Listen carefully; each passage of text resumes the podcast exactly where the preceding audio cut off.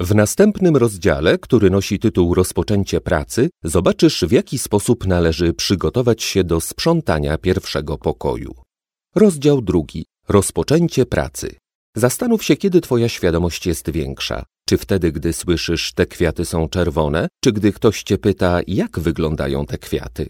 Jako coach możesz zwiększać świadomość innych, zadając pytania zmuszające do obserwacji i bardziej szczegółowej analizy sytuacji.